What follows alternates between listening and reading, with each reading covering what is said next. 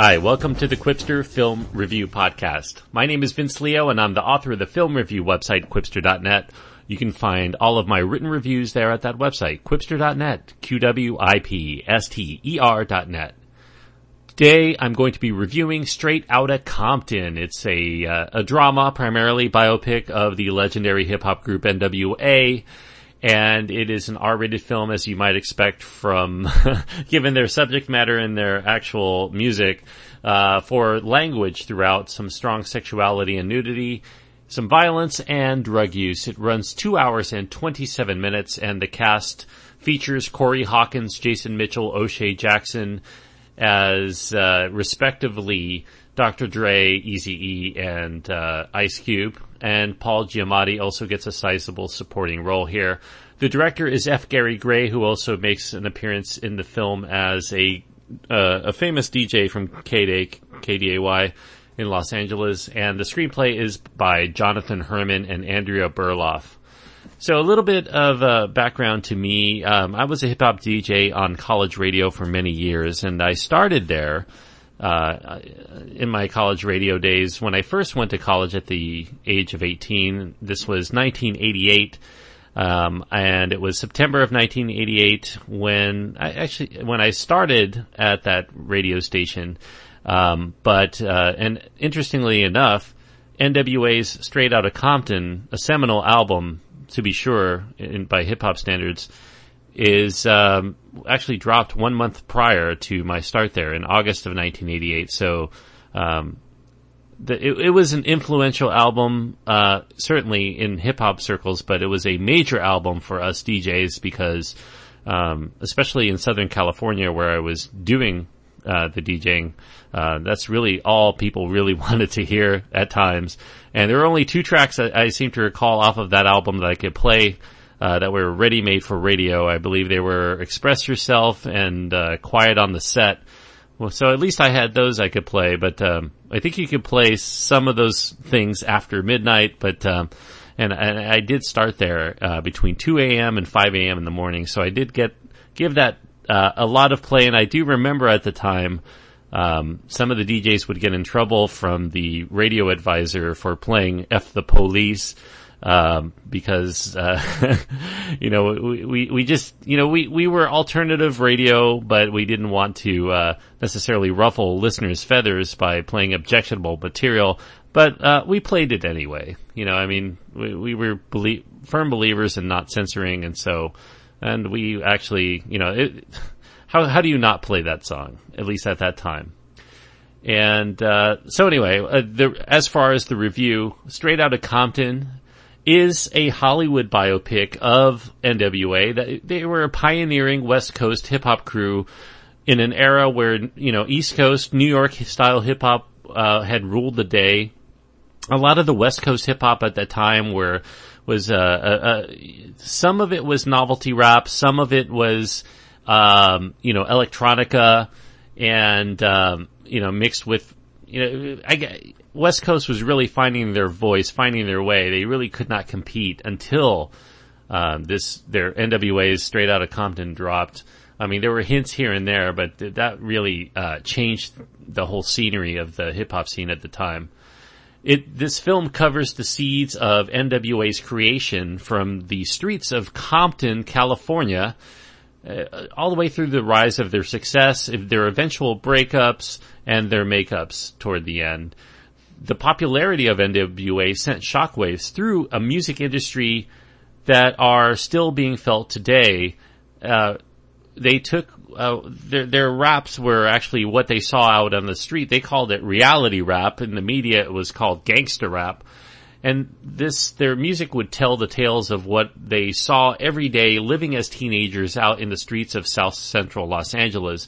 Uh, and at that time, you know, a lot of who they associated with. There were drug dealers, there were gangbangers, there were cops that would habitually harass them because of their appearance and all of that made their way into their music and their outlook on life. You know, these were young teenagers and so I, I think that NWA received and still continue to receive somewhat in their music, uh, as solo artists, uh, you know, misogyny and homophobia and those sorts of things, but it's, it's also important to remember um, not only that they're portraying a an outlook in their music, you know, what they talk about in their music is not necessarily representative of their them as individuals because only Easy E really was living the life of a criminal at the time, but uh, but also uh, you know these were young guys, and you know, unfortunately, a lot of uh, if you if you were to to read the minds of most young uh, teenage boys uh, and men. Uh, you know, they're, they're not necessarily PC thoughts. So a lot of that is expressed in the music. I'm not trying to make excuses. I'm just trying to let you know that a lot of this is really representative, uh, what they call, like I said, reality rap. So to uh, to cover over that, I think would be uh, make it a different form of music. So uh, the title of Straight Outta Compton comes from that NWA album from 1988, a hip hop masterpiece, by my opinion, of the same name. It propelled members uh, Ice Cube and Dr. Dre into lucrative solo careers, and the former, Ice Cube, would take his charisma into the world of movies, and the latter, Dr. Dre, would become a top flight record producer and an entrepreneur of uh, what might be considered the world's most popular audio products line. Uh, Straight Outta Compton's directed by F. Gary Gray, and he's directed some some pretty good movies. Not always good, but you know I really like the Italian Job. That was one of his. Um, he also directed Ice Cube previously in the very first uh, Friday movie, uh, which actually you see a clip of here, and there's actually a nod to a famous line from that movie in the in the film. I don't want to ruin it for the fans of Friday. Paul Giamatti also appeared, uh, worked with F. Gary Gray before in his film The Negotiator, another film that I actually really liked from him. But uh, Straight Outta Compton's a little bit different because it is mostly a drama and a biopic, unlike those action-oriented films or the comedy-oriented films. This really covers the gamut of uh, all of that. It really captures a lot of F. Gary Gray's talent. I think he's a very talented director, and certainly he is absolutely in tune with the, the beat of of NWA and their music and, and really the energy that it creates. Straight Outta Compton gives us the, these basic origins of the group's three most well-known members, Dr. Dre, of course, and Ice Cube, and also Easy E, who also had a couple of solo albums. And uh, Easy E would also turn some of the money that he accrued while drug dealing into launching his own record label, Ruthless Records, uh, from which NWA made their appearance and he was able to make it a local success, getting play on radio stations just like the aforementioned KDAY, which is a hugely popular radio station uh, in the 80s and into the 90s. Um, it's definitely one I strove to listen to all the time um, because th- that was the place to go. Um, the the radio buzz that was generated by NWA put them on the radar of music talent manager Jerry Heller, who impressed upon the group that he had the chops in the business to take them to the next level of success and that he could secure a record deal that would eventually give them national distribution. But the film also alludes, alludes to his business practices also led to the group's eventual breakup as egos and uh, squabbles over money started to take hold once they became successful. The contracts were signed, but the money never seemed to flow in ways that smacked of fairness, at least to several members at the time. From there, this biopic deals with the group's controversy, particularly in their impassioned call to rise up against the police and their brutality in F the Police, as well as the lyrics that are uh, called out for glamorizing the gangster lifestyle to predominantly young listeners. I think that uh, it, soon it was listened to by suburban listeners, uh, you know, read here, white listeners, and that's when it became really controversial because, you know, a lot of people didn't want their sons or daughters listening to that, um, even though it had existed for a long period of time. But it also, I think, in its own way, was really, if you, if you listen to the music, I don't think it was necessarily glamorizing it so much as calling attention to it, to that, to that reality. Uh, you know, everybody was portraying a certain persona in the music and also call to light a lot of the problems. I mean, if you listen to F the Police, you can really see some of the problems and the attitudes that exist in the, the community at the time. Other threads in this movie include Ice Cube's leaving the group to go solo. You have Dr. Dre eventually doing the same after he produced one more album for NWA without Ice Cube. but he kind of went from the proverbial frying pan into the fire of Los Angeles thug mogul Suge Knight, and that's also portrayed in the film. There's also the film also deals with Easy E and his contraction of AIDS, which would eventually take his life, and uh, before a proposed reunion of the group NWA, perhaps some patching things up of their many differences. And if they were to get together, it would be on their own terms, without uh, the the many of the, the the problems that eventually broke them up. One of the major strengths, I believe, of Straight Outta Compton uh, comes from its its really good casting. Portraying Ice Cube is none other than his very own son, O'Shea Jackson Jr., who Ice Cube actually says had to audition for the role. He wasn't just going to give it to him for for nothing. Uh, so he had to really earn it. And I mean, it's, I, I could not imagine a, a better portrayal of Ice Cube in the film, at least during his younger days than his very own son. He really, he, he not only looks a great deal like his father, but he does a phenomenal acting performance above and beyond just capturing his father's looks and swagger and mannerisms. He actually delivers a really good performance here. Corey Hawkins capture, who captures, uh, Dr. Dre's look and his cool demeanor. The actor does, doesn't quite nail a couple of scenes that ask a, a lot out of him emotionally, but, uh, you know, I, for, for, given what he does do in all other respects, I think that he should earn kudos for his role here. However, the heart of the film's emotional beats comes through this excellent portrayal by Jason Mitchell as Eric Easy E. Wright. Mitchell definitely comes through big in his performance as a member of the crew that experienced the, experiences the lowest lows in the in the entire story of NWA, and um, I'm not going to say that he's going to earn an Academy Award. I think that this film will probably be unfortunately overlooked by the Academy, except for perhaps I'm not sure if there's an original song in there that that may bubble up to the surface, but um, certainly Jason Mitchell. If you're looking for somebody who captures Easy E really well. Uh, he does it. He does it beautifully, and really, you know, I think a lot of people don't know uh, some of the more human side to Eazy uh, because I think people judge Eazy based on his portrayal of how he presents himself in the music and some of the. Uh, I guess less than savory aspects of what you would hear about in terms of uh, being with many women and fathering many children um, through a lot of those women. So, um, you know, a, a, lot of people may make judgments, but here I think that you can see a different side where he he he had many flaws to be sure, but um, but uh, he was trying to do what he feels is best. At least that's how he comes across here. Um, and I think that Mitchell comes through big in his performance as as uh, as Eazy the two men that play uh, the other two members of NWA because they were, for all intents and purposes, a, a, quintet. And I'm not counting Arabian Prince, who appeared on their very first album uh, prior to Straight Outta Compton, that was self-released.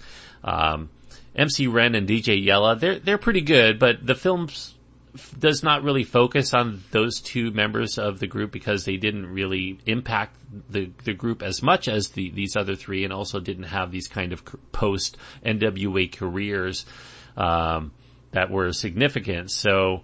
Uh, you know, they, they really shouldn't have been a, a, strong focus, but I did like the fact that they, that these two, that Ren and Yella get included enough in the scenes and significant, and signify their involvement in the creative process enough so that was refreshing to see.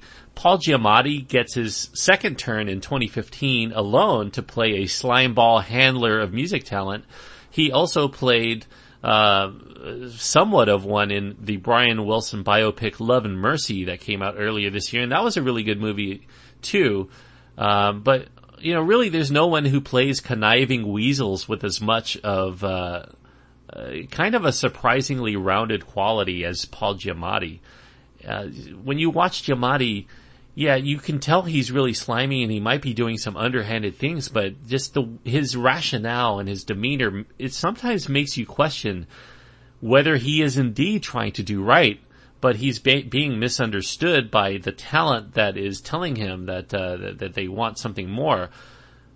In the end, you know, yes, he is bleeding his talent dry through these the, the use of contracts that he tells them, you know, you, they really shouldn't you know, bother. He's protecting them and they sign it without fully understanding it. But yet, uh, whenever push comes to shove, he always seems to have an answer that seems to stave off some of the animosity and, you know, even had me, you know, even given what, what you see happening in the film, you start to, to think, well, you know, maybe, maybe that guy is right. You know, maybe, maybe they don't, you know, these, these, these, uh, the, the rappers don't understand the full nature of the music business. But, uh, but in the end, I think it all comes out. NWA's trajectory as a group, it, it is messy and fragmented and it, it's not really the kind of thing that lends well to a traditional arc of a musical biopic. So I think that some respect has to be given here to Gray as the, the director for making Straight Outta Compton feel pretty rich and very compelling as a collection of the crew's milestones and its pitfalls, especially as most uh, involved in this uh, in the music scene are still alive to see the film and decry it if it isn't on the up and up. I think that obviously Jerry Heller is not happy with his portrayal here. Suge Knight, of course, is not. So um, they are kind of the villains of the movie, but um, it, maybe they would have been more vilified had they not still been alive. I don't know, but uh, you know, I, I, you have to question whether or not you know there there are some things that may have been glossed over here because those guys are still alive. So it makes you wonder just how far things extended because they don't want to be sued for defamation, certainly, um, here. So, uh, it, it is really, really interesting and I, I, really like that part of it. And, uh, of course, that also means that the movie likely overlook some of the more unsavory foibles of the depicted rappers who also, uh, do have some work. You know, they, they actually, you know, get producer credits here and, you know, they, they had uh, a big hand in how the, their story and their portrayals play out here. So, um, obviously it's going to make them look good generally, even though it doesn't really turn a blind eye to some of their faults either, because there's scenes of partying and carousing and some of their drug use and some violent altercations that are shown, some of their, some of their missteps. Not all of their missteps. I mean, there are some actual, uh, uh, things that are, are not even dealt with in the film and uh, but and and oftentimes the the actions and the, the the scenes that we do see in which they stumble from time to time are still framed with them as eventual heroes of those situations. So it doesn't it, it does show them in a somewhat negative light, but also spins those negatives into a positive somehow. It's hard to explain without actually seeing it. Now, this, so the film may not be complete reality, but within the context of a Hollywood biopic, it still feels right. And I think that that will suffice as far as keeping the film respectably on point. It feels real, even though it still feels like a biopic. I mean, for, for something we know is not, is going to be dramatized and probably embellished for our entertainment. Um, there are some remarkable uh, scenes in there that feel, you know, they, they're, they're, they're shockingly uh, truthful at times. Now, scenes of the group coming up with their music in the studio and the energy that they display during concert performances, those scenes are electrifying and and I think that those scenes also spotlight the verve and the power and the mix of uh, Ice Cube and, and, and the rest of them and their potent lyricism and especially how those lyrics can be really powerful when set to Dr. Dre's thunderously potent uh, production, mixing some of the funk and, and really relentless drums, and uh, it really captures a certain power behind them uh, that that was unlike anything else that was made at the time. There are also good bits that are, that exist, scenes between the crew and Jerry Heller. Um, those scenes are really compelling, and it makes you question whether he's truly necessary for making the, the connections that were needed for them to become famous, or, you know, maybe he's merely a parasitic Svengali who only wants them to succeed in order to fill his own coffers. So he, he, you know, you question whether he really does have good feelings for them or if he, if he, and, and their success, or if he really just wants to leech off of them. Obviously, this film has its own point of view. Interestingly, though, I will say this in in Jerry Heller's defense. Jerry Heller, the the way that the, this film portrays Heller is almost as if he approached out of nowhere. He was a, a a record producer from the 60s and 70s. He hadn't really had any big names in recent years, and he approached Easy E. Uh, in order to, you know, get him to create uh, his own record label, you know, he was pressing his own records, but to to uh, to sign him as an act and really push him in the music industry, take him the step further. But in reality, Heller actually managed before he even met Easy E. Heller was the manager of Dr. Dre. Uh, actually, his uh, his Dr. Dre used to be in a, hip hop group called the World Class Wrecking Crew before he was in NWA, and Heller managed that group. And also, uh, Ice Cube was in a group, a, a, rap group before NWA called. It's a very short-lived uh, and not very popular group called CIA uh, and Heller managed that group as well. Heller also managed other Los Angeles-based hip-hop acts like uh, Egyptian Lover and LA Dream Team. So the film portrays Heller as if he's coming in from out of nowhere, never, you know, knowing anything about hip-hop before, but hearing that Eazy and uh, his his song "Boys in the Hood" was super popular at the time. Uh, that he decided that he was going to try to to take that act to uh, to, to popularity, but um, this film fudges the timeline of the, the, the, the, narrative, I think, for the purposes of the film, but also to give the film kind of this villainous nature, I guess. I mean, he, he's really not a villain. I guess you could portray him as a sympathetic villain if that makes any sense. Uh, you know, Eazy was not the first rap act he handled. He was definitely very involved in, in the Los Angeles music scene at the time, including with Dr. Dre and Ice Cube. So, uh, that part is disingenuous. Now, not all of the parts of this film are strong. You know, typical biopic cliches emerge from time to time. The tale seems to increasingly lose focus once the five original members are no longer completely together. It devolves into this collection of splintered scenes that aren't as compelling as the depiction of their drive to rise to the top of the rap industry in the earlier half of the film. I think if not for the, the critical depiction of Easy E's illness and death, maybe the film would have ended much sooner with just their rise to the top, but you know, it's hard to deny the movie's most poignant elements.